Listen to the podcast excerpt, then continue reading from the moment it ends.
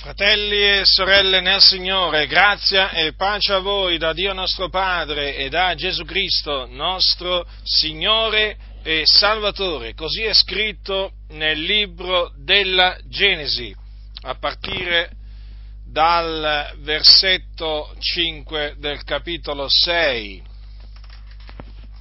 Capitolo 6 della Genesi, a partire da, eh, dal, dal versetto 25.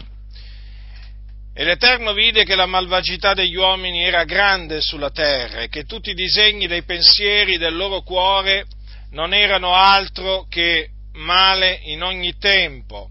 E l'Eterno si pentì d'avere fatto l'uomo sulla terra e se ne addolorò in cuor suo.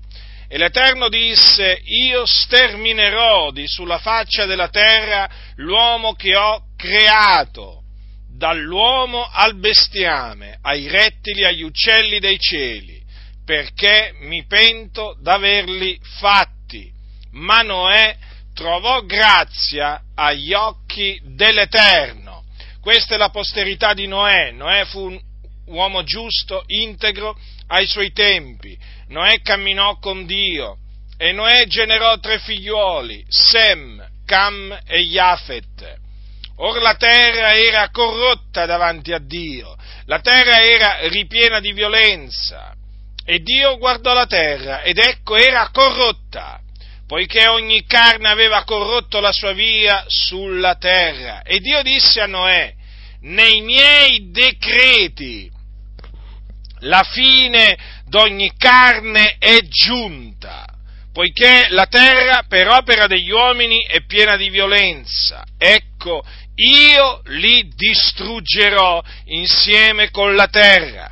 Fatti un'arca di legno di gofer, falla stanze e spalmala di pece, di dentro e di fuori. Ed ecco come la dovrai fare. La lunghezza dell'arca sarà di 300 cubiti, la larghezza di 50 cubiti e l'altezza di 30 cubiti. Farai all'arca una finestra in alto e le darai la dimensione di un cubito.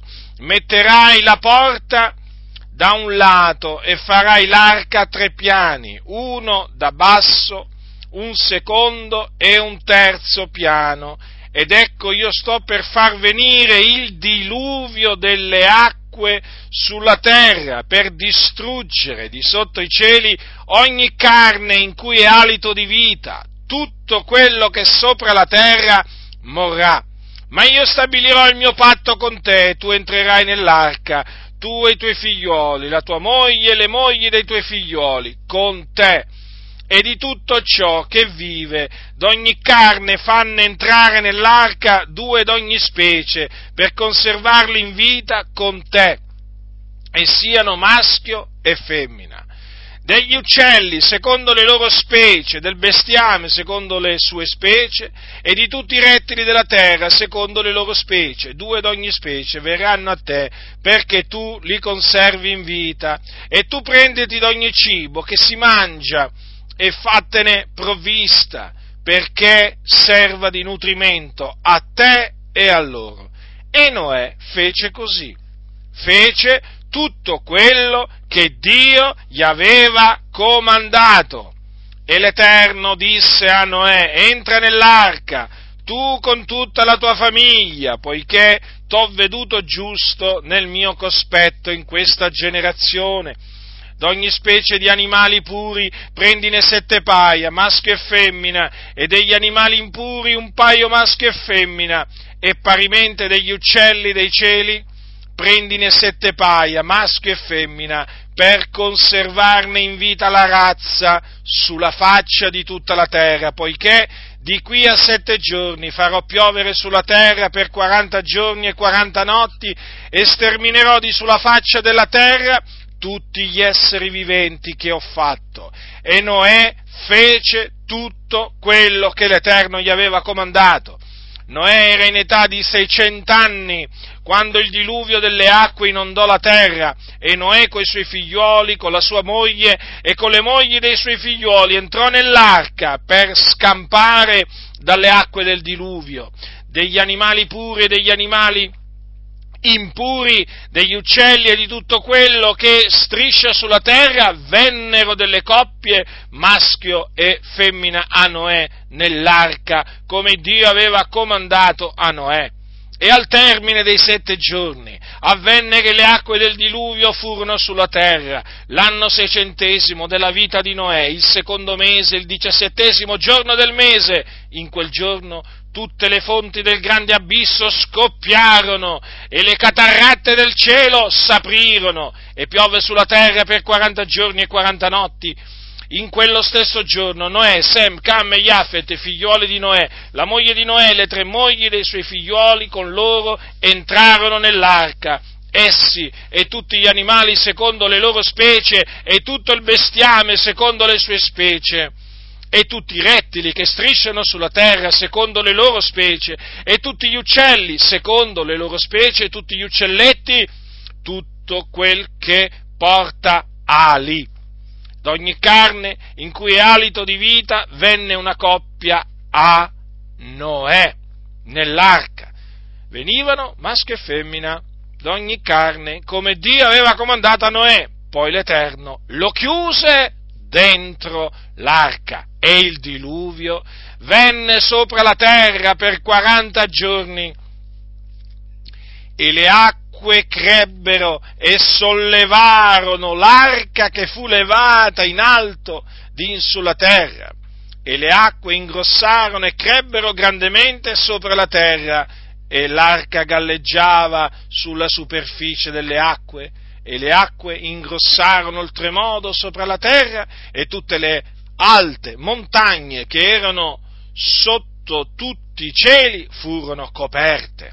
Le acque salirono quindici cubiti al di sopra delle vette dei monti, e le montagne furono coperte, e perì ogni carne che si muoveva sulla terra, uccelli, bestiame, animali selvatici, rettili d'ogni sorta, striscianti sulla terra, e tutti gli uomini, tutto quello che era sulla terra asciutta ed aveva alito di vita nelle sue narici, morì e tutti gli esseri che erano sulla faccia della terra furono sterminati. Dall'uomo fino al bestiame, ai rettili, agli uccelli del cielo, furono sterminati di sulla terra. Non scampò che Noè con quelli che erano con lui nell'arca e le acque rimasero oltre sopra la terra per 150 giorni. Poi, nel proseguimento del racconto genesiaco, eh, il Signore eh, fece, eh, fece, smettere, eh, fece smettere di, di, piovere e poi eh, fece uscire, eh, fece decrescere le, le, acque fino a che la, la, terra rimase asciutta e dopo il Signore fece uscire Noè dall'arca con la sua famiglia e con tutti gli animali che eh, avevano trovato, diciamo, rifugio dentro, dentro l'arca. E il Dio, dopo che Noè è, uscì dall'arca con i suoi figlioli, sua moglie e le, e le mogli dei suoi figlioli, eh, fece un patto, fece un patto con, eh, con, ehm, con Noè e eh, con la, pre, con, la, con, la, progenie a venire e con tutti gli esseri viventi. Eh? Come disse il Signore, con tutti gli esseri viventi che sono con voi. E eh, il Signore stabilì questo patto, eh, secondo eh, il quale nessuna, carne, nessuna carne sarebbe, o comunque sarà più eh, sterminata dalle acque del diluvio, e non ci sarà più diluvio per distruggere la terra. Questa è la parola che Dio ha dato nel patto che fece eh, che fece con, mh, mm, con Noè. E come segno di questo patto il Signore mise l'arco sul, eh, sulla nuvola, eh, sulle nuvole e eh, l'arcobaleno praticamente. L'arcobaleno è il segno del patto che Dio ha fatto dopo il, il diluvio con, eh, con, Noè e, tutti, ehm, e tutti, tutti, gli esseri viventi. E ribadisco, promettendo che non manderà più, eh, non manderà più il diluvio per distruggere ogni, ogni carne. E quando eh, appunto eh, ci sarà questo, eh, questo segno, il Signore, appunto, guardandolo, eh, si ricorda, eh, si ricorda del patto perpetuo che ha fatto eh, con ogni essere vivente, eh, di qualunque carne che è sulla terra. Infatti Dio disse a Noè, questo è il segno del patto che io ho stabilito fra me e ogni carne che è sulla terra. Dunque, il racconto del diluvio universale è un racconto terribile, terribile perché si trattò di un, di un giudizio di Dio, di un giudizio di Dio che egli mandò eh, su tutta la faccia della terra, sul mondo degli empi. Il diluvio universale fu il giudizio di Dio sul mondo degli empi di allora, cioè dei giorni di, eh, dei giorni di Noè.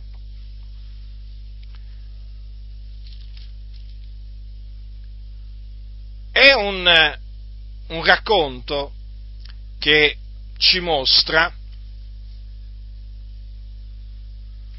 che Dio è santo, che Dio è giusto e che quindi lui non tiene il colpevole per innocente. Difatti, la malvagità era grande sulla terra. Dice che, la scrittura dice che la terra era ripiena di violenza, ogni carne aveva corrotta, corrotto la sua via sulla terra. Gli uomini si erano dati al male, facevano il male, prendevano piacere nel male. Dice la scrittura, tutti i disegni dei pensieri del loro cuore non erano altro che male in ogni tempo.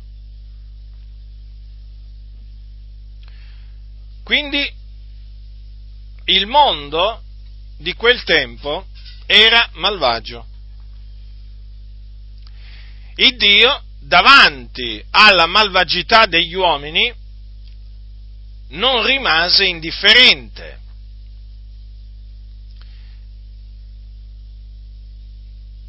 Infatti, decise di punire il mondo degli empi. E in che maniera? Tramite un diluvio, un diluvio universale, quindi che eh, praticamente coprì, venne su tutta la faccia della terra. Ci tengo a precisare questo, perché peraltro la scrittura lo dice, perché chiese, in, mol, in molte chiese eh, ci sono coloro che sostengono che il diluvio non fu universale, ma fu locale. Praticamente il diluvio, secondo costoro, riguardò solo una parte del globo terrestre. Questo è falso. Questo è falso perché, come eh, ho letto eh, poco fa, dice così, ehm, le acque ingrossarono oltremodo sopra la terra e tutte le alte montagne che erano sotto tutti i cieli furono coperte. Quindi, voglio dire, eh, di, le parole di costoro sono delle ciance, perché si evince in maniera chiara, inequivocabile, dalla Sacra Scrittura che il diluvio fu universale. Dunque il Signore non rimase indifferente, non poteva rimanere indifferente e non rimane mai indifferente il Signore davanti alla malvagità degli uomini e mandò il diluvio, terribile giudizio che colpì appunto tutta la popolazione mondiale di quel tempo. E gli unici a eh, scampare al diluvio, a quel giudizio, furono Noè, sua moglie, i suoi tre figli, le mogli dei suoi eh, e le mogli dei suoi, dei suoi tre figli. E tutti gli animali che appunto entrarono dentro, eh, dentro l'arca, dentro l'arca che Noè costruì. Ma come fecero ad arrivare, diciamo, animali di tutte le specie? E fu il Signore, naturalmente, a farglieli, a farglieli arrivare questi animali. Non è che Noè si andò a cercarli. Il, quegli animali vennero perché il Dio li fece venire. Qualcuno potrebbe dire, ma allora il Dio dà ordini pure agli animali? Certo che Dio dà gli ordini pure agli animali. Non avete letto quello che sta scritto nel libro del profeta Giona? Prendete il libro del profeta Giona. Guardate che cosa c'è scritto verso la fine di questo, di questo libro dice che il Signore allora aveva fatto crescere un, uh, un ricino per Giona per guarirlo dalla sua irritazione. Eh? Allora fece crescere un, un, rici, un ricino che montò su di sopra a Giona per fargli ombra al capo. E Giona provò una grandissima gioia a motivo di quel ricino. Ascoltate adesso cosa c'è scritto. Ma l'indomani, allo spuntar dell'alba, il Dio fece venire un verme, il quale attaccò il ricino ed esso si seccò. Ecco, guardate cosa c'è scritto, che il Dio fece venire un verme, un verme. Avete mai visto un verme? Io sono sicuro che voi l'avete visto un verme nella vostra vita fino adesso. Che cos'è un verme? Eh? è una creatura piccola, eppure il Dio fece venire quel verme che attaccò il ricino e il ricino si seccò. Ma ancora prima il Signore aveva fatto venire un altro animale, eh? però stavolta era un pesce che si trovava dentro l'acqua. Ascoltate cosa c'è scritto. L'Eterno fece venire un gran pesce per inghiottire Giona e Giona fu nel ventre del pesce tre giorni e tre notti. Notate che anche qua c'è scritto che l'Eterno fece venire un gran pesce, lo fece venire, praticamente lo chiamò, eh? lo chiamò, gli dette un ordine, che il pesce, che quel grosso pesce, dovette eseguire, perché quando il Signore dà degli ordini agli animali, questi poi devono eseguire gli ordini di Dio. Il Dio è sovrano, è sovrano, fratelli nel Signore, su tutta la sua creazione, tutte le cose sono agli ordini suoi. Il Signore comanda, comanda agli animali, ai pesci, agli uccelli, comanda agli uomini, comanda e, e, e gli uomini devono ubbidire, ubbidire, perché Egli è Dio, Egli è sovrano. Capite? Perché sapete, ci sono quelli che non credono che Dio comanda agli animali, no? Che Dio dà gli ordini agli animali, no? Dio dà gli ordini pure agli animali, ma altrimenti queste cose perché sono scritte? Perché sono scritte se non per nostro ammaestramento? Vi ricordate quando il Signore, a proposito di animali e di ordini dati agli animali, vi ricordate quando il Signore mandò dei, dei, degli uccelli al, al profeta Elia? Eh? Vi ricordate la storia del profeta, del profeta Elia? Eh? Una storia veramente entusiasmante, quella, eh, quella, di Elia. Ebbene, io voglio ricordarvi che il Signore, il Signore, eh, guardate che cosa c'è scritto, eh? guardate che cosa c'è scritto. Allora, eh, dice così, eh, allora, Uh, il Signore parlò a, a, Elia e gli disse, partiti di qua, volgiti verso oriente e nasconditi presso al torrente Kerit, che è di rimpetto al Giordano, tu berrai al torrente e io ho comandato ai corvi che ti diano quivi da mangiare. Egli dunque partì e fece secondo la parola dell'Eterno, andò e si stabilì presso il torrente Kerit, che è di rimpetto al Giordano, e i corvi gli portavano del pane e della carne la mattina e del pane e della carne la sera, e beveva al torrente. Ma fratelli del Signore, qui è Dio che parla. Eh? Cosa ha detto il Signore? Io ho comandato ai corvi che ti diano qui da mangiare. Allora il Signore comanda pure ai corvi, pure agli animali. Eh? Vedete? Peraltro è il Signore che provvede il cibo ai corvi, però il Signore qua si usò dei corvi per provvedere il cibo a un suo servo, al suo servo Elia. Ma erano veramente corvi? Ma certo che erano veramente corvi, se no la scrittura avrebbe, li avrebbe chiamati in un'altra, in un'altra maniera.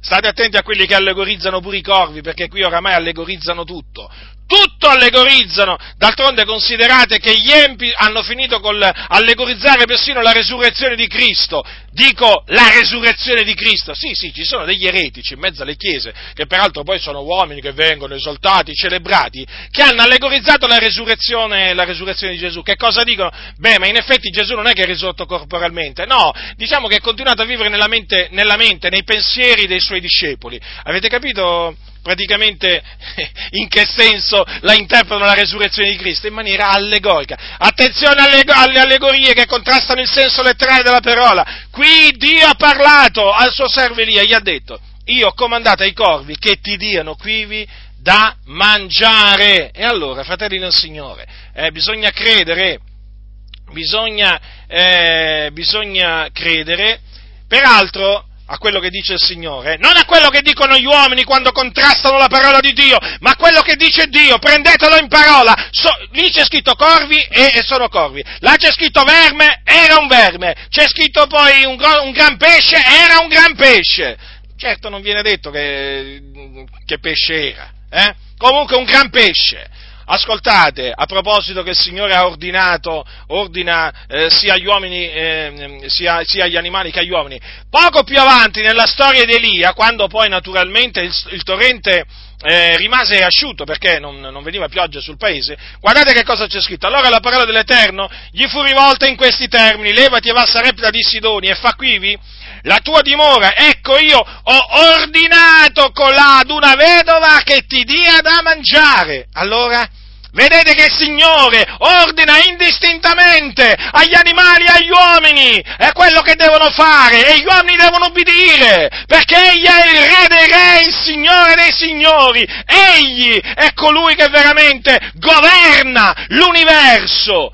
E io voglio ribadirlo con forza, quindi che Dio fece venire eh, il verme, il verme ai giorni di Giona per attaccare il ricino eh, che si seccò, come anche fece venire il gran pesce. Allora, ai giorni di, ai giorni di, eh, di Noè, chi fece venire tutti quegli animali? Guardate, tanti animali qui, eh, tanti, tanti, è il Signore, fu il Signore, fu il Signore. Certo, una cosa meravigliosa questa, eh fu veramente una cosa meravigliosa. Dice così, d'ogni carne in cui alito di vita venne una coppia a Noè nell'arca, venivano maschio e femmina d'ogni carne come Dio aveva comandato a Noè. Eh? Quindi, allora al, al, al diluvio, eh, al diluvio universale scamparono eh, tutti coloro che erano dentro, dentro l'arca. Ma naturalmente quest'arca prima voglio dire un'altra cosa, una cosa fondamentale. Allora, l'Iddio che eh, mandò il diluvio sul mondo degli empi migliaia, migliaia di anni fa, e quindi l'Iddio che non tenne, eh, eh, non tenne per innocente il mondo malvagio di allora, non è cambiato, non è cambiato. Quindi nessuno si illuda, nessuno si illuda, perché la malvagità degli uomini eh, in questo mondo, in questo tempo, non è che rimarrà impunita, no, no, e non rimane impunita, perché il Dio tuttora giudica le nazioni tuttora il Dio giudica gli uomini malvagi. Quelli di fuori li giudica Dio. Vi ricordate cosa dice l'Apostolo Paolo? Quindi, ancora oggi, il Dio sta esercitando i suoi giudizi contro gli empi.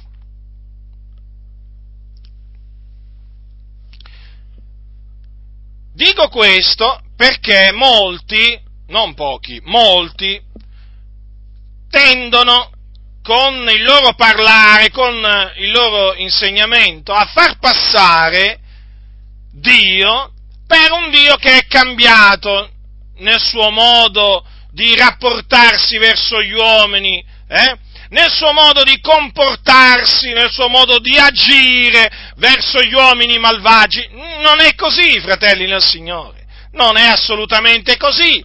Il Dio ha detto che Lui non muta e io credo a Dio, io credo a Dio anziché agli uomini bugiardi. Se Dio dice che non muta, io gli credo. E di fatti, e di fatti, il Dio non è mutato. I suoi giudizi ancora si esercitano sopra tutta la faccia della terra. Sono giudizi di, diciamo, eh, di vario genere, ma attualmente, eh, attualmente essi si abbattono sul capo dei malvagi, sì, proprio così, perché è scritto che Dio non tiene il colpevole per innocente. Non è che questo avveniva solo a quel tempo, no, no, ancora oggi. Dio era un giusto giudice allora e un giusto giudice adesso. Era un vendicatore allora ed è un vendicatore ancora oggi. Com'è che Dio giudica gli uomini sulla faccia della terra? Ma in svariate maniere. Mandando terremoti, perché per l'ira di Dio trema la terra colpendo mm, gli uomini eh, suoi, che sono poi gli avversari di Dio con i fulmini, Se, si, riempie mani, eh, eh, si riempie le mani di fulmini e li lancia contro gli avversari, dice la Sacra Scrittura, mediante alluvioni, certo, eh sì, anche questo, perché è il Signore che comanda alla pioggia discendere, discendere sulla terra e manda la pioggia talvolta non come beneficio ma come flagello per colpire le nazioni, per colpire gli empi. Sì, proprio così, fratelli del Signore. Il Dio colpisce gli empi facendoli morire in svariate maniere. Certo, non solamente usando fulmini o terremoti, in tante altre maniere anche con malattie inguaribili, certo, egli è Dio. Non è cambiato il Signore, non è assolutamente cambiato. Qualcuno dirà, ma tu quale Dio stai presentando? Io sto presentando l'Iddio vivente e vero. Una sciagura piombella sopra una città senza che l'Eterno ne sia l'autore? Questa è la domanda, questa è la domanda che viene fatta eh, nel libro di uno dei profeti. Allora, come la mettiamo? Insensati! Voi che prendete la parola di Dio e la contorcete, la annacquate, eh? la annullate! Vergognatevi! A proposito, ma cosa pensate? Di rimanere impuniti voi? Eh? Per quest'opera malefica, diabolica che state portando avanti in mezzo alle chiese da tanto tempo? Pensate di rimanere impuniti? Non rimarrete impuniti. Se voi non vi ravvedete, ipocriti, non, ri- non rimarrete impuniti, perché siete colpevoli davanti a Dio. Voi avete adulterato la parola di Dio. Eh? L'avete annullata, esattamente come facevano gli scribi e farisei al tempo di Gesù. Il Dio dice una cosa e voi ne dite un'altra, opposta, che contrasta quello che sta scritto. Per quello che esorto la fratellanza in Cristo Gesù a guardarsi da coloro che presentano un Dio mutato, un Dio cambiato, un Dio che ha smesso di punire gli uomini. Guardatevi da questi moderni scribi e farisei, che non gli sta bene l'operare di Dio, perché loro sono dei ribelli. Sì, sono dei ribelli. Non gli sta bene quello che sta scritto.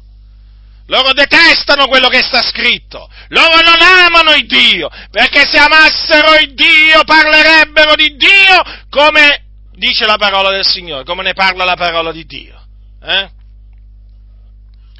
La parola di Dio presenta Dio non solo come amore, ma anche come un giusto giudice. Questo molti se lo sono dimenticati. Che fa un giusto giudice? Eh? Punisce il colpevole e assolve l'innocente. Quindi, che c'è da meravigliarsi? Se Dio ancora oggi esercita i suoi giudizi contro i malvagi, contro i malvagi, perché lui è giusto, lui ama la giustizia. Ma siccome che oggi tante chiese sono in mano a uomini eh, che si fanno chiamare pastori che odiano la giustizia, la odiano, non vogliono sentir parlare di giustizia, perché loro sono ingiusti, pieni di ingiustizia, e allora non vogliono sentir parlare di un Dio giusto che castiga, no? Vogliono solo sentir parlare di un Dio buono che fa del bene. Ma Dio è buono, certamente, fa del bene. Il Dio è amore. Lo dice la scrittura, lo proclamiamo, ci crediamo. Ma il Dio è anche un vendicatore. Lento all'ira, certo, però è un vendicatore. Quando arriva il momento, compie le sue vendette, che sono sempre giuste. Non ha forse detto a me, a me appartiene la vendetta? A chi appartiene la vendetta? Al Signore. Quindi, se gli appartiene vuol dire che Lui la eseguisce. La vendetta non appartiene a noi. Eh? Dobbiamo cedere al posto all'ira di Dio. Noi non dobbiamo fare le nostre vendette. Ma Dio le compie le vendette però, perché la vendetta gli appartiene. Gli appartiene. E allora il Dio si vendicò. Vedete ai giorni di Noè che cosa avvenne? Eh? Guardate che la malvagità imperava sulla terra. Eh? Viene chiamato il mondo degli empi. E Noè viene, viene, viene definito predicatore di giustizia non era solamente un uomo giusto nel cospetto di Dio, un uomo integro, ma anche un predicatore di giustizia, vedete? Proclamava la giustizia, amava la giustizia e predicava la giustizia. Perché molti non, pre- non, non predicano la giustizia oggi? Ma perché sono ingiusti, non amano la giustizia. Chi ama la giustizia e chi è giusto predica la giustizia non ha alcun problema a proclamare la giustizia di Dio, come faceva Noè i suoi giorni che erano giorni malvagi. E invece, oggi che cosa stiamo vedendo? Stiamo vedendo i pulpiti in mano a uomini malvagi. E quindi che ti puoi aspettare dagli uomini malvagi, che odiano la giustizia? Eh? Ti puoi aspettare una predicazione della giustizia di Dio? No, te la puoi aspettare solo da uomini come Noè, uomini giusti, integri, che predicano la giustizia. Ma questi sono dati al male, questi che sono dietro i pulpiti, eh? che con dolce lusinghiero parlare seducono il cuore dei semplici, eh? Che assecondano i desideri del, dell'uditorio, il quale vuole sentire cose piacevoli. Diteci delle cose piacevoli, profetateci delle chimere, dice il popolo ribelle, e questi corrotti che sono dietro il pulpito assecondano il desiderio, e gli, parlano delle cose piacevoli, delle cose dure a sentire, no, nella maniera più assoluta, anche perché loro, questi che sono dietro i pulpiti, hanno le orecchie dure, non sopportano la dottrina di Dio, hanno volto le loro, le loro orecchie alle favole e quindi favole trasmettono. No, oggi ci vogliono predicatori di giustizia, fratelli del Signore. Dietro i pulpiti c'è bisogno di uomini che sono predicatori di giustizia come Noè e che annunzino il giudizio di Dio a venire. Proprio così, come faceva l'Apostolo Paolo, anche lui predicatore di giustizia. Sapete che l'Apostolo Paolo era un predicatore di giustizia? Molti non lo sanno. Allora glielo, allora glielo, glielo voglio, glielo voglio confermare con le sacre, eh, con le sacre scritture. Eh, non lo sanno, non lo sanno che, che Paolo era un predicatore di giustizia. E beh, non sanno tante cose dell'Apostolo Paolo, eh. Questa, è una, eh, questa è una, delle tante che, che non sanno. Quando, quando, Felice, il governatore Felice, eh, mandò a chiamare Paolo, dice, l'ascoltò circa la fede in Cristo Gesù. Ma ragionando Paolo di giustizia, di temperanza e del giudizio a venire, felice, tutto spaventato, replicò per ora vattene e quando ne troverò l'opportunità ti manderò a chiamare. Avete notato che cosa gli andò ad annunziare l'Apostolo Paolo, il nostro caro fratello Paolo? Eh? Che cosa gli andò a annunziare al governatore Felice? Quindi a un'autorità, eh? A un'autorità. gli andò ad annunziare, gli andò a parlare di giustizia, temperanza e del giudizio a venire. Non gli andò a dire Gesù ti ama, Dio amore, Dio ti vuole bene. Non gli, non gli andò a dire questo, gli andò veramente a parlare di giustizia, di temperanza del giudizio a venire. Eh? Ecco, c'è bisogno di uomini oggi come l'Apostolo Paolo, che seguono le orme dell'Apostolo Paolo e che non si lasciano impaurire dai malvagi, non si lasciano intimorire da questa generazione storta e perversa, ma parlino di giustizia, di temperanza e del giudizio a venire. C'è bisogno, c'è bisogno. Domandatevi. Eh? È chiaro che l'Apostolo Paolo gli parlò della fede in Cristo Gesù. Eh, il, governatore lo chiamò proprio per ascoltarlo circa la fede in Cristo Gesù, però vedete, egli colse l'occasione per parlargli di giustizia, di temperanza e di giudizio venire. Questo significa che, ho, ho meditato spesso su queste parole, che Paolo ci teneva, ci teneva a parlare giust- ai peccatori di giustizia, di temperanza e del giudizio a venire, ci teneva, era quello che aveva nel suo cuore, capite? Allora, se oggi non sentite predicare dal pulpito di giustizia, di temperanza e del giudizio a venire ai peccatori, ma domandatevi, ma domandatevi, ma ve la volete fare ogni tanto qualche domanda, voi che dormite, eh? Ve la volete fare una domanda? Ma perché non fanno come faceva l'Apostolo Paolo questi pastori? ma perché sono impostori, non sono pastori, sono servitori del loro ventre, non servi di Cristo Gesù, non gli interessa parlare al mondo malvagio di giustizia, di temperanza e del giudizio a venire, perché loro vogliono avere il plauso del mondo, loro vogliono avere il mondo come amico, se lo vogliono fare amico. Eh? Facciamo un applauso, facciamo un applauso eh? a quelli che sono qui per la prima volta e naturalmente intendendo eh? i peccatori ribelli sulla via, sulla via della perdizione. Eh? Loro vogliono farsi amici. Eh, il governatore, eh, il governatore sì, vabbè, lì era il governatore felice, beh, il governatore della regione, ah, se lo vogliono fare amico, il governatore, perché c'è il governatore, sapete, no, si chiama così, era il governatore reg- de- di ogni regione, si chiama il governatore, ecco, ma, ma, ascoltate, ma riflettete, ma voi ve lo immaginate uno di questi pastori qua, di, di nome, no?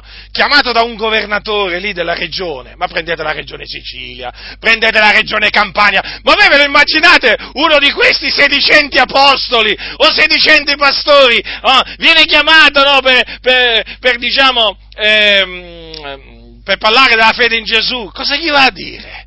Ma cosa gli va a dire? Ma voi pensate che gli va a parlare, a ragionare di giustizia, di temperanza e del giudizio a venire? Ma toglietevelo dalla testa se mai vi è balenato nella testa. No! Gli vanno a dire, Gesù ti ama, amico mio, Gesù ti ama, eh? ha un piano per la tua vita, tu non lo sai, ma Gesù ha un piano per la tua vita, ti vuole ricolmare di benedizioni, eh? Hai capito? Cosa gli vanno a dire questi? Ma sono impostori. Ma che hanno a che fare questi con il servizio a Cristo Gesù? Eh? Beh, diciamo che poi coglierebbero l'occasione o per farsi dare qualche permesso, o eh, chissà, magari per farsi dare anche qualche soldo, qualche soldo, eh? qualche riconoscimento ma questi qua, ma questi qua, questi qua non gli interessa niente né della giustizia né della temperanza né nemmeno del giudizio a venire. Non esistono queste cose per questi impostori, impostori. Bisogna chiamarli con così. Così, quali servitori di Cristo Gesù? I servitori di Cristo Gesù si riconoscono perché servono Cristo, come l'Apostolo Paolo serviva Cristo Gesù. Questi non seguono le orme, le orme dell'Apostolo Paolo e quindi non seguono le orme di Cristo. C'è poco da fare, fratelli del Signore, o è bianco o è nero. Allora ci vogliono uomini, eh, come Noè, integri, giusti, che predicano la giustizia. Perché c'è bisogno di predicare la giustizia a questo mondo, a questo mondo malvagio, perché il mondo è malvagio. Il mondo è malvagio e sta andando di male in peggio. Il mondo è pieno di omosessuali, omicidi, ladri, bugiardi, ubriachi, effeminati, idolatri, stregoni, adulteri, fornicatori. Cos'è che... Ma, ma questo è un mondo malvagio, bugiardi, eh? E molti di questi sono in mezzo alle chiese. e portano il nome di cristiani. Eh? Sì, sì, in mezzo alle chiese, in mezzo alle chiese. Allora, pedofili che fanno violenza ai bambini. Eh? Ma vi rendete conto in che mondo viviamo?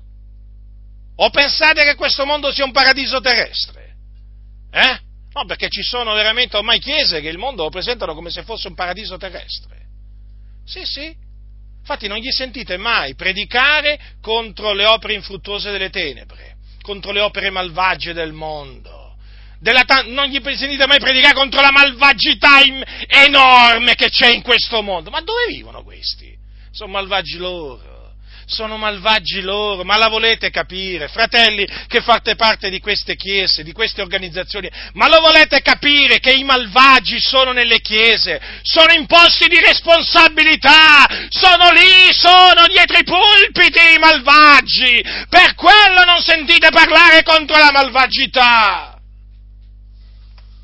Basta considerare che ci sono pastori massoni che la domenica vanno a fare la loro cosiddetta predicazione eh, dal pulpito e poi la sera se ne vanno in loggia a servire il diavolo, eh, ad adorare Satana, a, fa, a compiere quei riti diabolici nelle logge massoniche.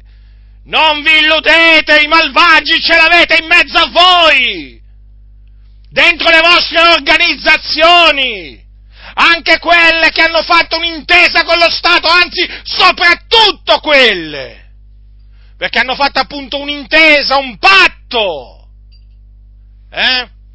Un patto, badate bene, è un patto quello, è un'intesa, è un accordo con Cesare, badate bene, con Cesare, non con Dio, con Cesare, o con Faraone, vedete un po' voi si sono andati a rifugiare all'ombra di Faraone e Faraone è là che li protegge. Ma la faccia del Signore contro questi che si sono andati a rifugiare all'ombra di Cesare e di Faraone.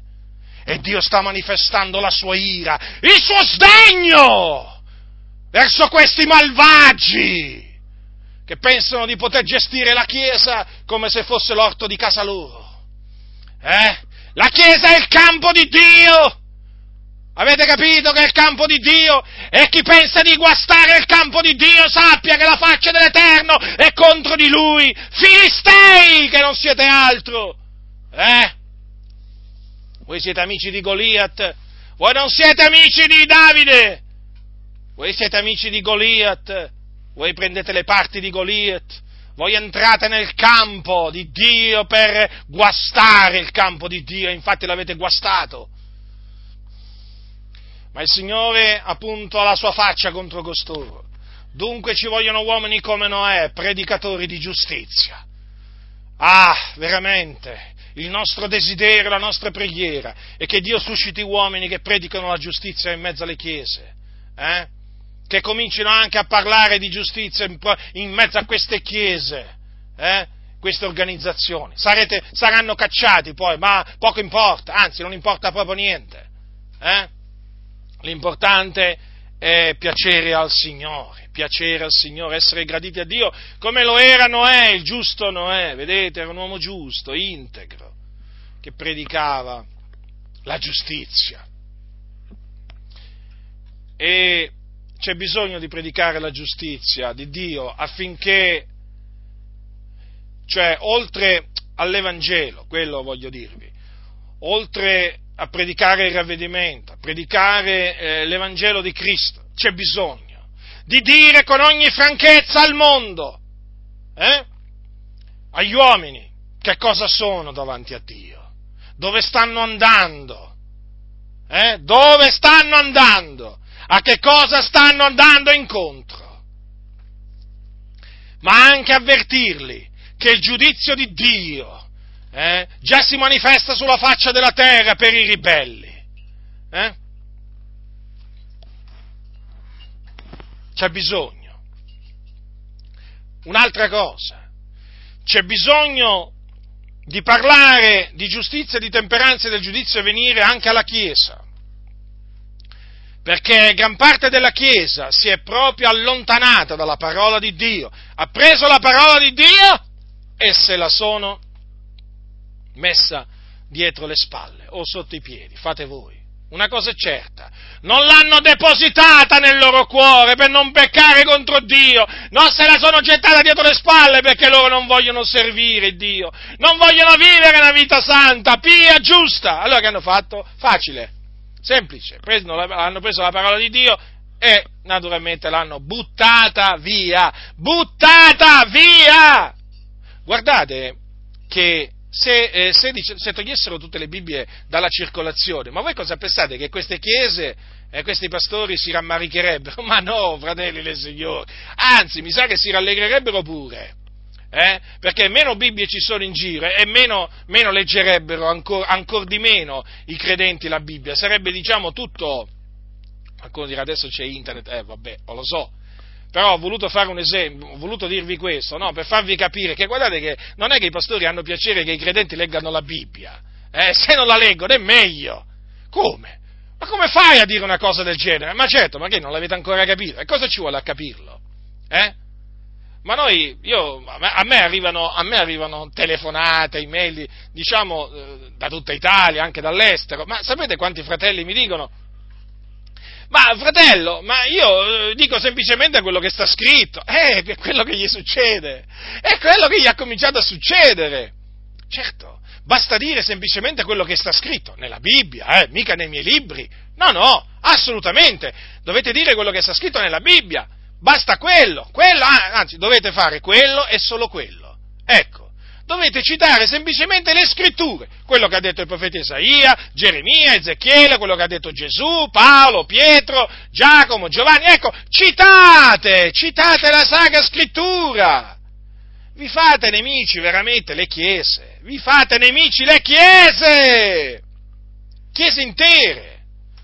Eh? Ti cominciano a far passare per malato, per sviato, per indemoniato.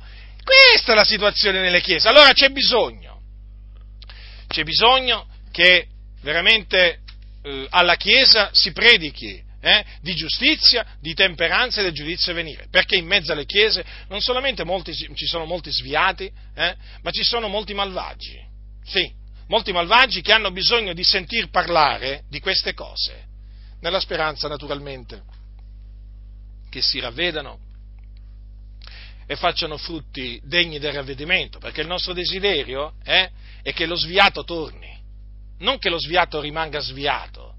No, no, il nostro desiderio è che il peccatore sia salvato dall'errore della sua via e che i suoi peccati gli vengano coperti, ma affinché ciò avvenga deve tornare al Signore. Capite? Il nostro desiderio è questo. Alzo la voce per questo, grido per questo lotto per questo.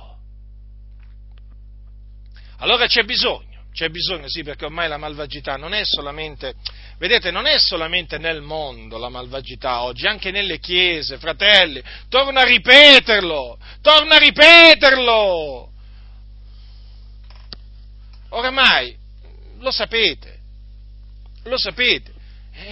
Eh, le organizzazioni eh, chiamate in svariati modi sono piene di omosessuali, effeminati, ladri, eh, adulteri, fornicatori, gente che pratica la magia, eh, idolatri, insomma c'è di tutto.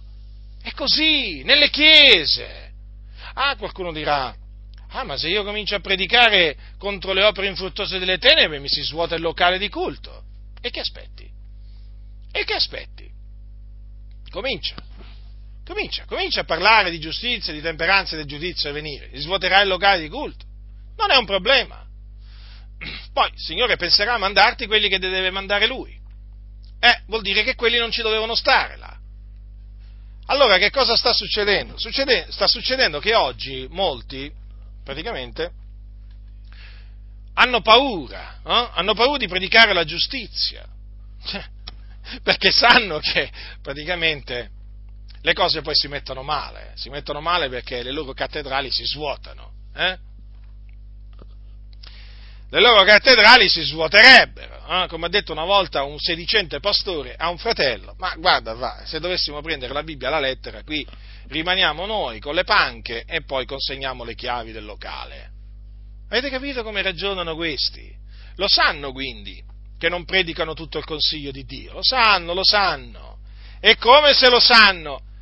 Cominciate ad andargli a chiedere come mai non parlate di questo, come mai non parlate di quest'altro, come mai non parlate di quest'altro, vedrete le risposte che vi daranno. Vedrete le risposte che vi daranno. C'è da scappare da queste chiese, ascoltate.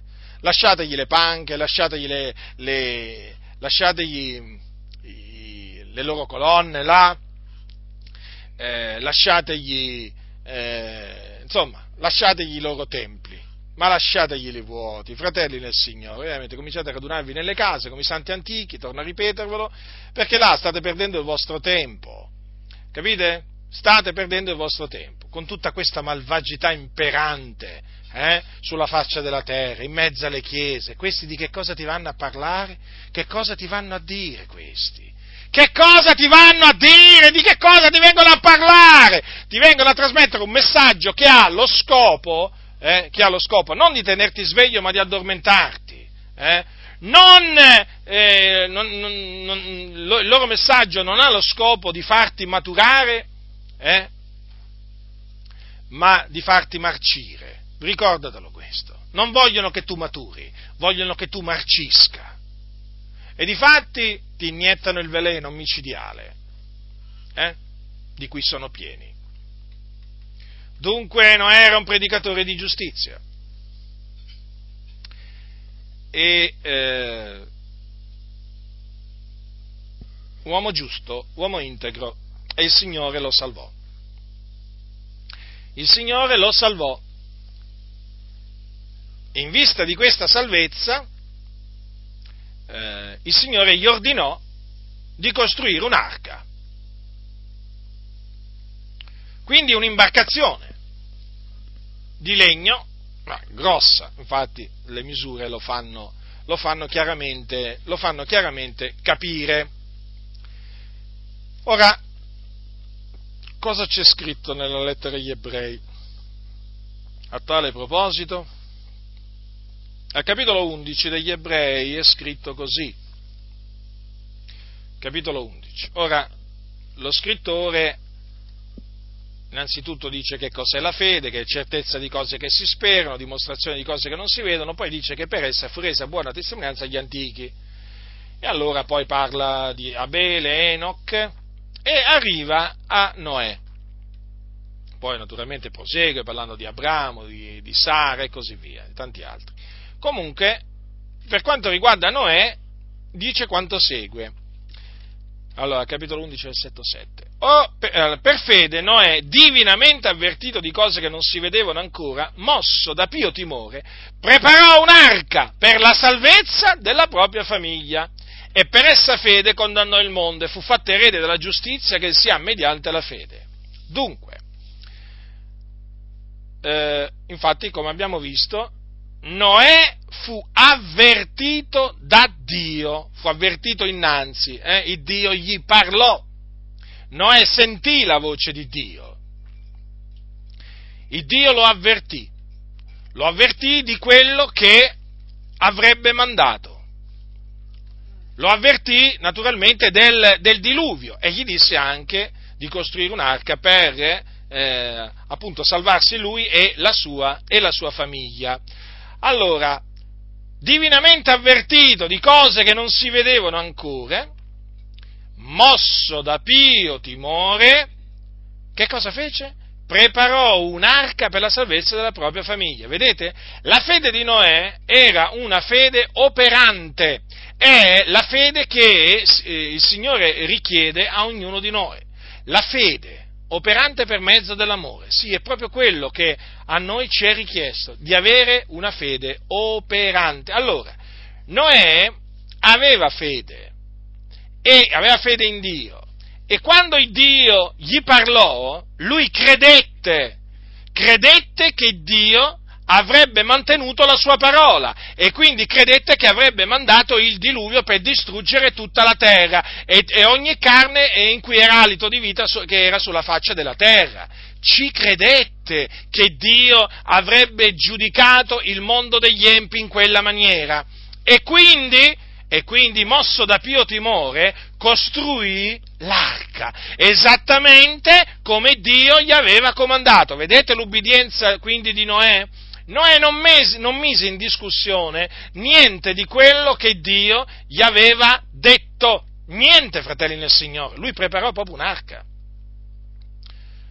Naturalmente, chiaramente noi supponiamo, in mezzo a quella generazione malvagia, storta, perversa, la costruzione di quell'imbarcazione così grande, eh, quale risate abbia potuto produrre no? nei malvagi, negli schernitori, ovvio, eh? ovvio. Ma lui credette in Dio, credette che Dio avrebbe mantenuto la sua parola e per quella fede condannò il mondo. Vedete? Infatti c'è scritto anche questo, eh? Per essa fede condannò il mondo e fu fatto erede della giustizia che sia mediante la fede. Dunque vedete che Noè fu giustificato, fu giustificato mediante la fede, sì, perché anche sotto, eh, diciamo, ancora prima della venuta di Cristo, di Cristo Gesù, l'uomo davanti a Dio veniva giustificato per fede, e certo, e sì. Vi ricordate Abramo? Abramo fu giustificato per grazia mediante, mediante la fede, il giusto Abramo. Vedete? Dunque, l'esempio di Noè viene preso dallo scrittore agli ebrei per mostrare che cosa è la fede e come, avendo fede in Dio, il Dio poi rende buona testimonianza la scrittura rende buona testimonianza di coloro che hanno fede in Dio.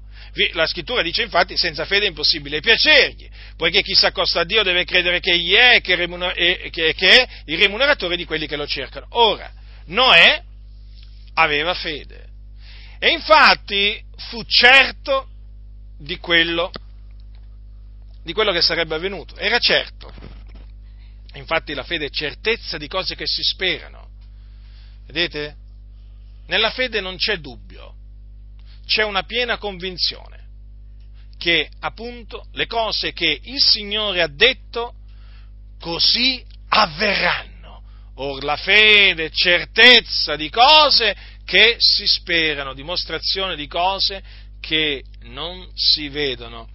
Dunque, Noè, mediante questa fede, eh, preparò un'arca per la salvezza della propria, eh, della propria famiglia.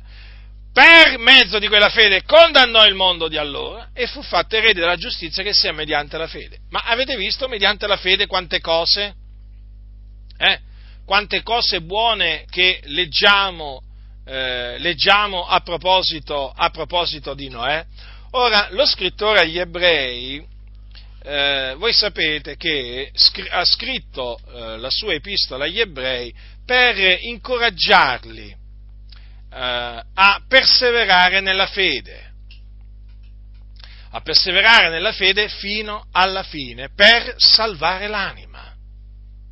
Sì, proprio così, perché erano tentati a tirarsi indietro erano tentati a tirarsi indietro. Ora, siccome che la scrittura dice il mio giusto vivrà per fede se si tira indietro l'anima mia non lo gradisce, allora lo scrittore, eh, diciamo, con la sapienza che Dio gli ha donato, ha incoraggiato, li ha esortati ad avere fede in Dio, quindi a non dubitare della parola di Dio, a ritenerla così la parola della buona, la parola della buona novella e quindi li ha esortati a ritenere la fede fino alla fine. Allora, a questo punto, eh, lo scrittore agli ebrei infatti cita diversi esempi di uomini che per la loro fede, la loro fede eh, ebbero una buona testimonianza. Una buona, sono chiamati gli antichi, no?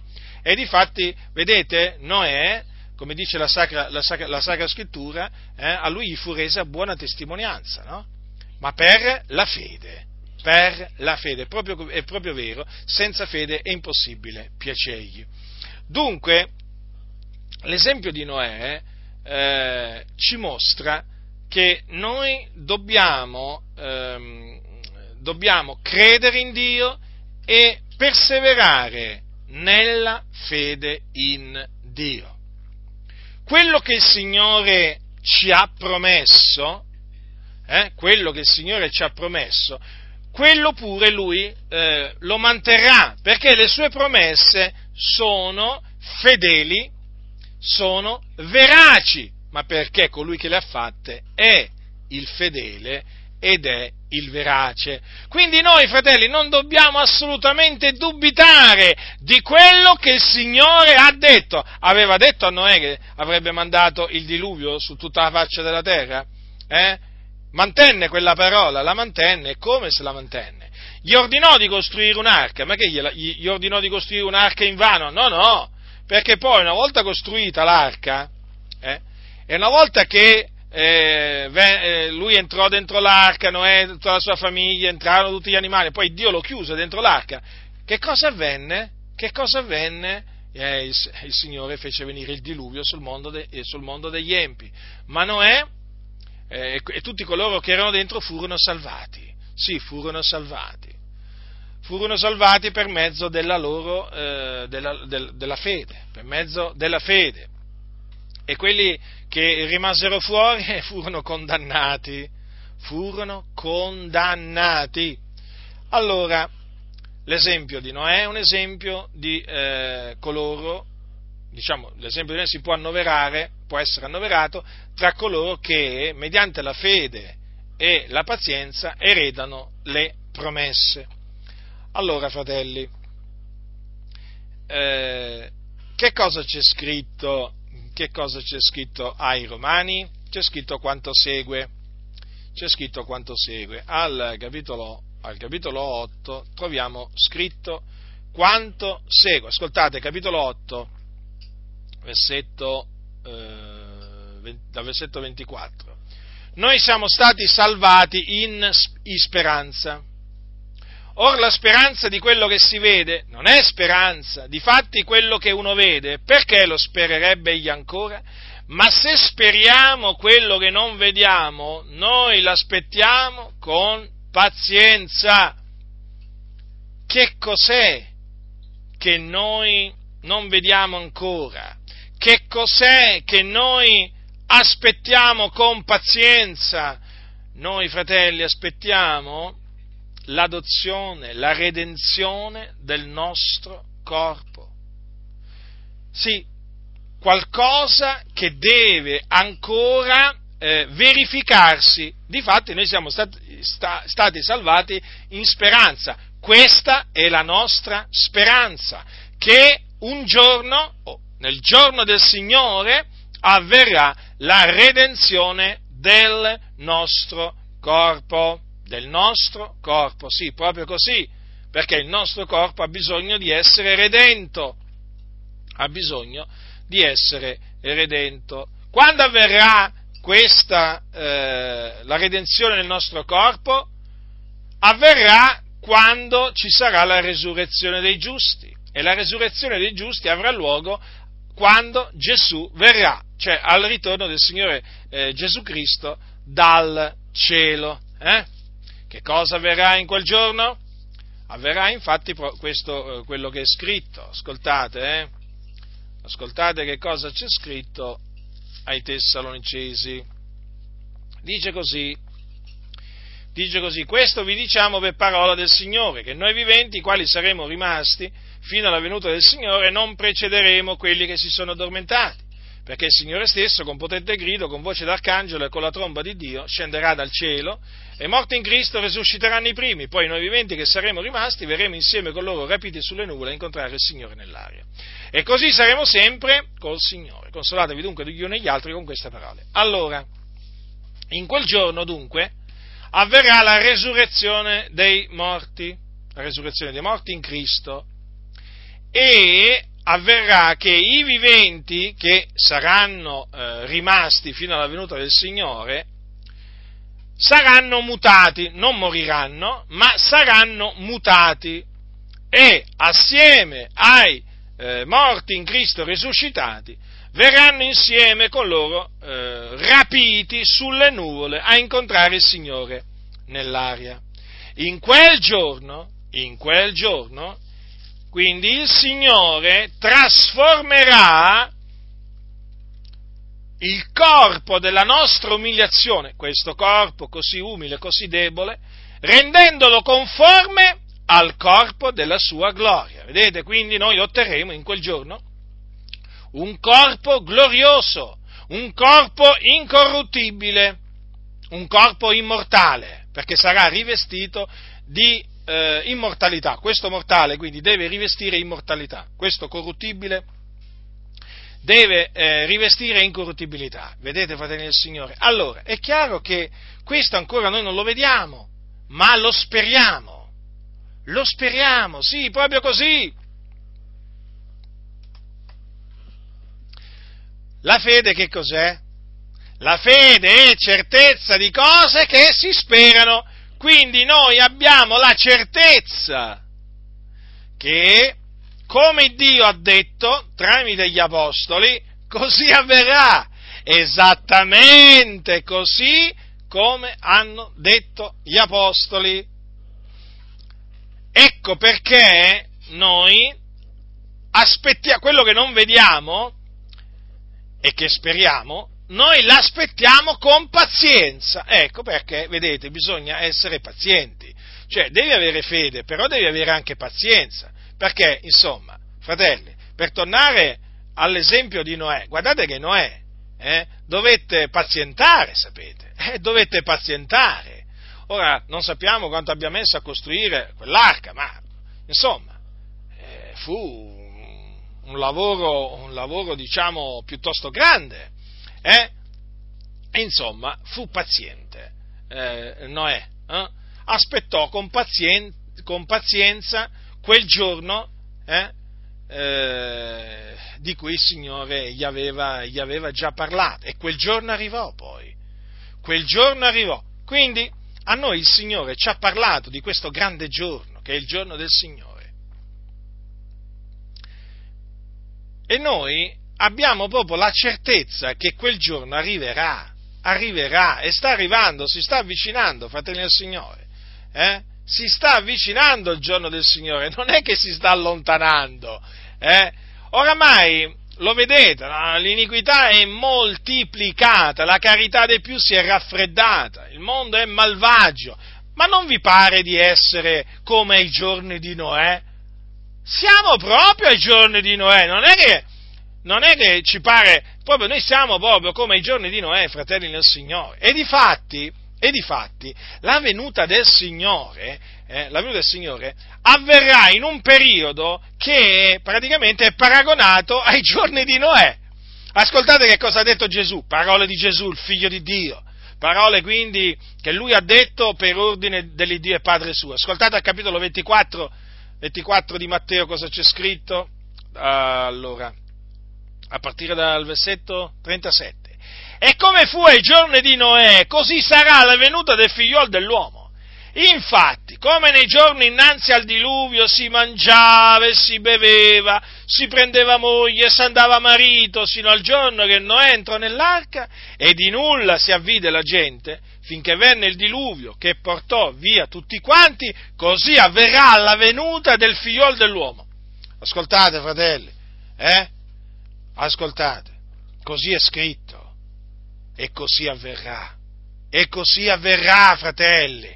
Ora vorrei che notaste una cosa. Hm? Vorrei che notaste una cosa. Qui c'è scritto che eh, di nulla si avvide la gente. Eh? Finché venne il diluvio che portò via tutti quanti. Eh? Quindi, quando venne il diluvio, allora si resero conto no? di come stavano le cose, di quello che stava succedendo. Però, prima che venisse il diluvio, ascoltate, c'è scritto che di nulla si avvide la gente. Praticamente quel giorno li colse a guisa di ladro, all'improvviso. Eh? Perché dice di nulla si avvide la gente.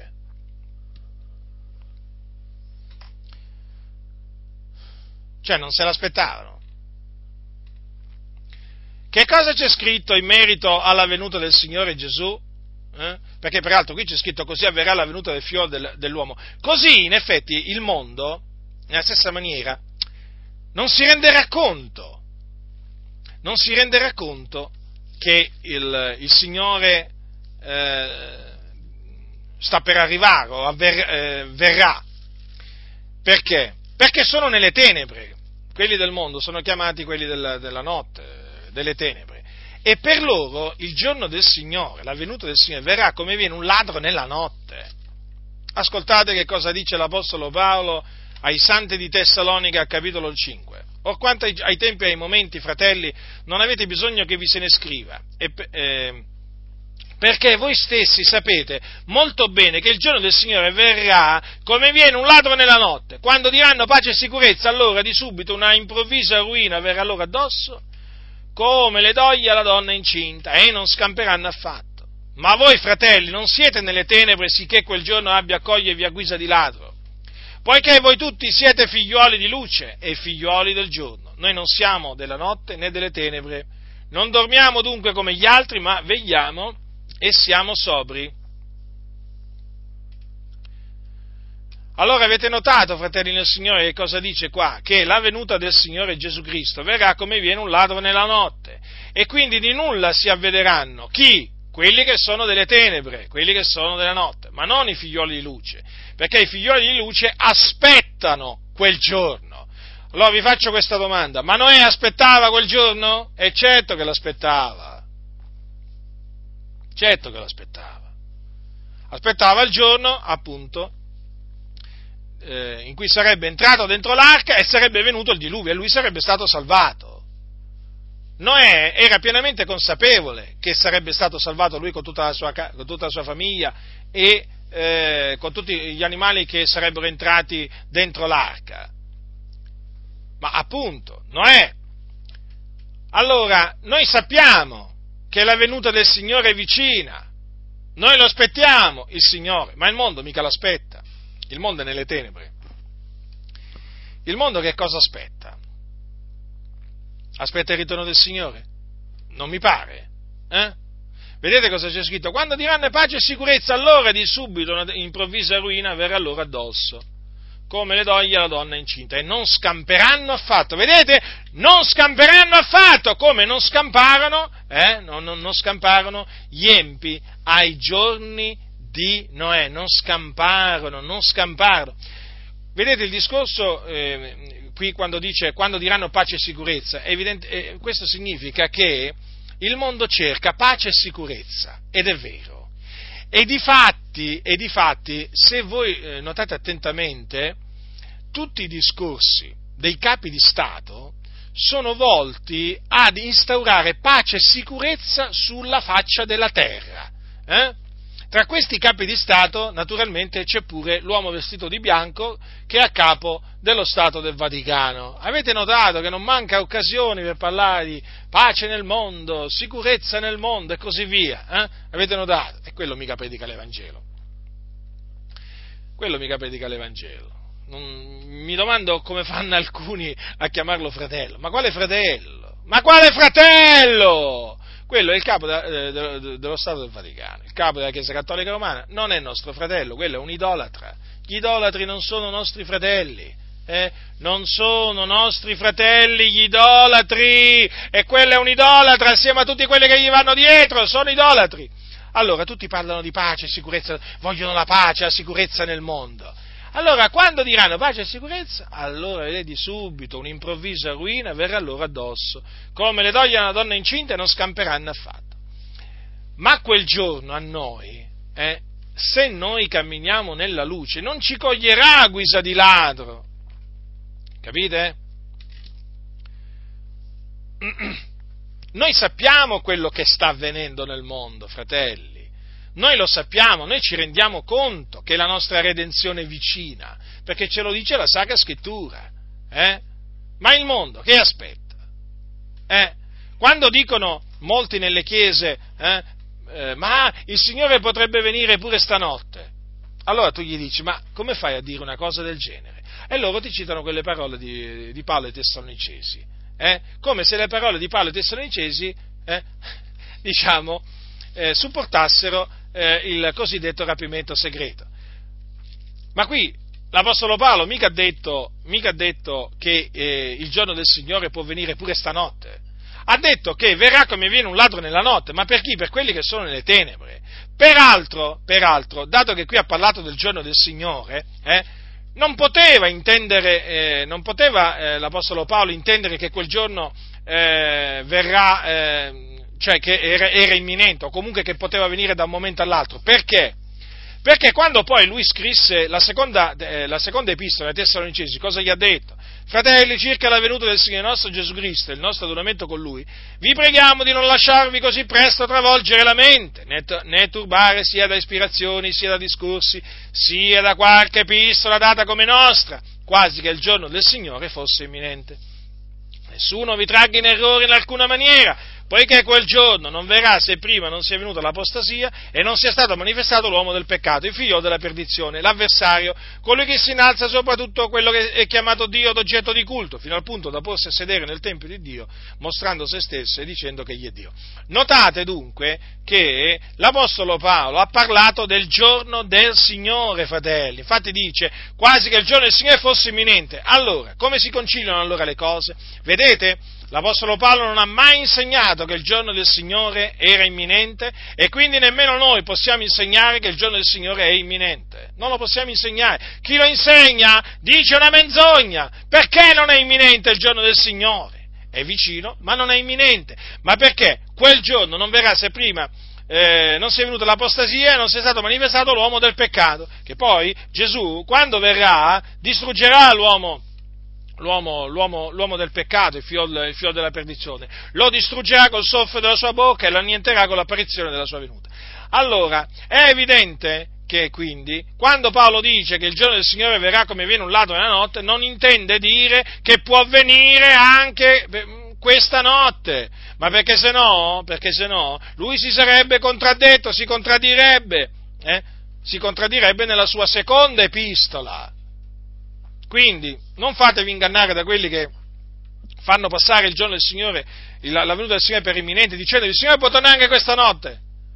Perché non è così, non è così, fratelli del Signore. Leggete, seconda epistola, eh, la seconda epistola di Paolo ai Tessalonicesi, il capitolo 2, e vi renderete conto che que- quella dottrina che è chiamata rapimento segreto, secondo la quale Gesù eh, eh, verrà eh, in segreto eh, la prima volta eh, il che può avvenire in qualsiasi momento, quindi anche stanotte, per i suoi, no? per prenderli, portarli in cielo e poi dopo alcuni anni, quindi dopo che sarà, ci sarà la grande tribolazione, tornerà eh, diciamo, sulla terra eh, con i suoi santi questa volta per instaurare il regno, ehm, regno millenario, è praticamente una, uh, una, dottrina falsa, perché noi crediamo che, ritor- che, che Gesù ritornerà, noi crediamo nel rapimento eh, sulle nuvole, eh, sul rapimento dei, eh, dei, risuscitati e dei mutati. Eh.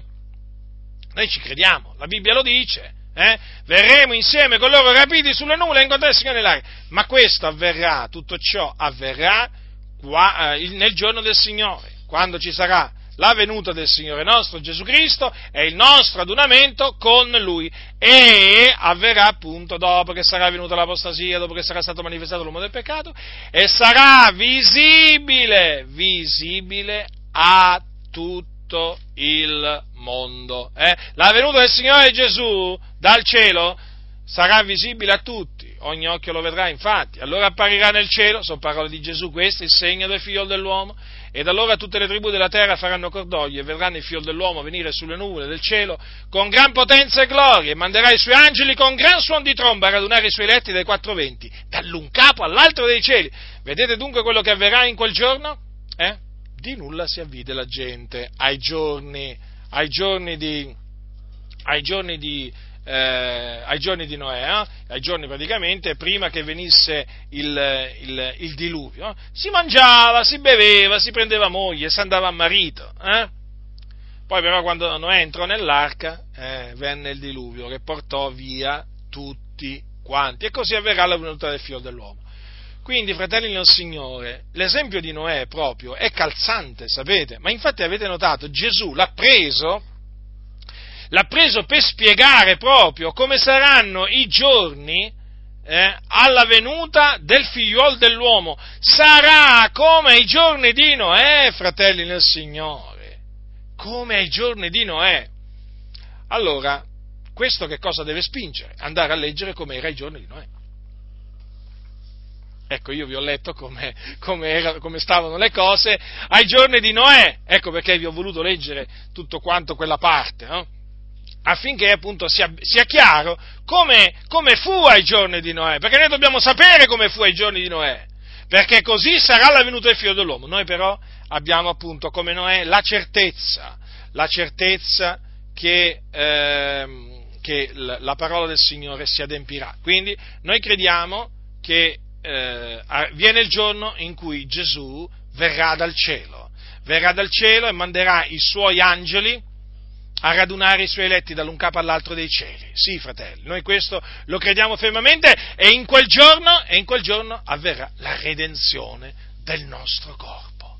Siamo stati salvati in speranza, certo ancora il nostro corpo non è redento, noi lo vediamo, eh, eh lo vediamo che non, non, è, non è redento, però noi non ci perdiamo mica d'animo, sapete, noi sappiamo che arriverà il giorno della redenzione del nostro corpo. Dio è fedele, Dio è fedele, fratelli nel Signore, Dio è fedele, lo abbiamo visto del, del, del, continuo nella nostra vita fino adesso, che Dio è fedele, mantiene la parola data, ma poi se tu, se tu, leggi la Bibbia, tu vedi proprio la fedeltà di Dio. Oh, come si vede la fedeltà di Dio, come si vede la fedeltà di Dio, dalla Genesi all'Apocalisse, come si vede la fedeltà di Dio. Ora Dio è fedele, ha fatto, ha fatto questa promessa, fratelli nel Signore, e il Signore la manterrà. Sta a noi naturalmente avere fede in Lui eh? fede fino alla fine, fratelli nel Signore, fede fino alla fine. E quindi, eh, chiaramente, se dobbiamo avere fede fino alla fine, dobbiamo sperare, dobbiamo sperare fino alla fine. Sperare contro speranza, eh? come, come Abramo. Vi ricordate Abramo? Altro esempio di fede, eh? Altro esempio di fede, peraltro padre di, padre di noi tutti, no? padre di molte nazioni, no? perché il Signore gli aveva detto ti ho costituito padre di molte nazioni, e voi sapete, e voi sapete che lui eh, praticamente sperò, sperò contro speranza. Eh sì, fratelli nel Signore. Eh sì, lui veramente, lui veramente ebbe fiducia, eh, ebbe fiducia nel Signore, ebbe fede in Dio. E spe, dice egli, sperando contro speranza, credette per diventare padre di molte nazioni. Secondo quel che gli era stato detto, così sarà la tua progenie, vedete? Eh sì, dovette sperare contro speranza perché era vecchio ed era anche sua moglie, era, era anziana, eh? era anziana, però il Signore gli aveva, gli, aveva fatto, gli aveva fatto una promessa, che appunto gli sarebbe nato un figlio da sua moglie.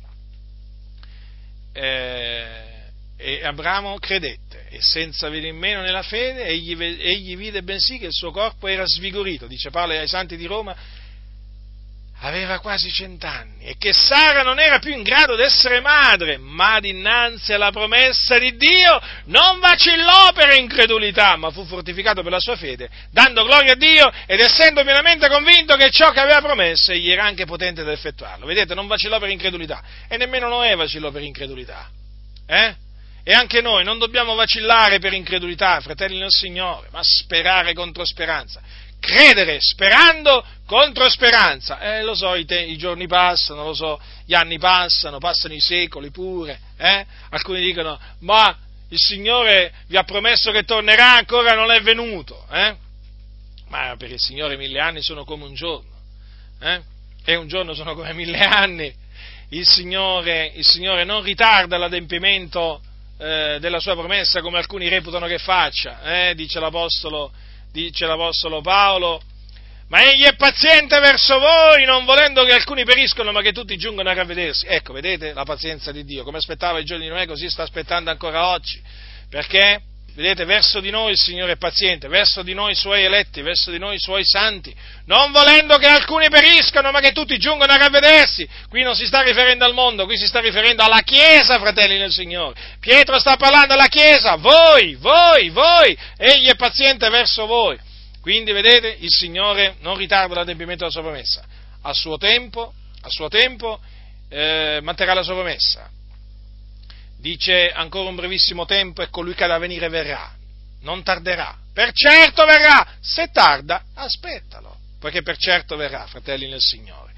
Quindi noi abbiamo la fiducia eh, nel Signore, abbiamo la certezza eh, che Egli verrà, per certo verrà, e che in quel giorno avverrà la redenzione del nostro corpo, finalmente. Ah, quel giorno giubileremo veramente, salteremo come caprioli perché veramente, finalmente, si compirà la redenzione del nostro corpo e giubileremo veramente.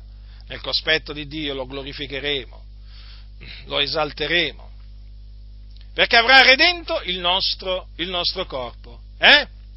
E quindi noi aspettiamo, aspettiamo quel giorno eh, con fede, eh, con pazienza, eh? pienamente convinti che